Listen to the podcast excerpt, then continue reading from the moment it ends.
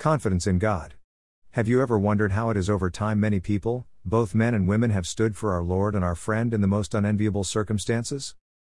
Our Lord and our friend wants us to know Him as a friend as well as our awesome Creator. Love reading Romans, Romans four verses thirteen to twenty-five, the promise granted through faith. It not there is a story it there to dare to believe and watch what our Lord and friend can do through our lives.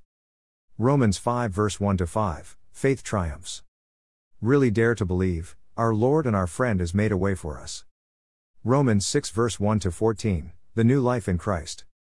Dare to believe and start living it more and more. Romans six verses fifteen to twenty-three, from slaves of sin to slaves of righteousness. No person can have two masters, and I know our Lord and our friend is the best one to serve.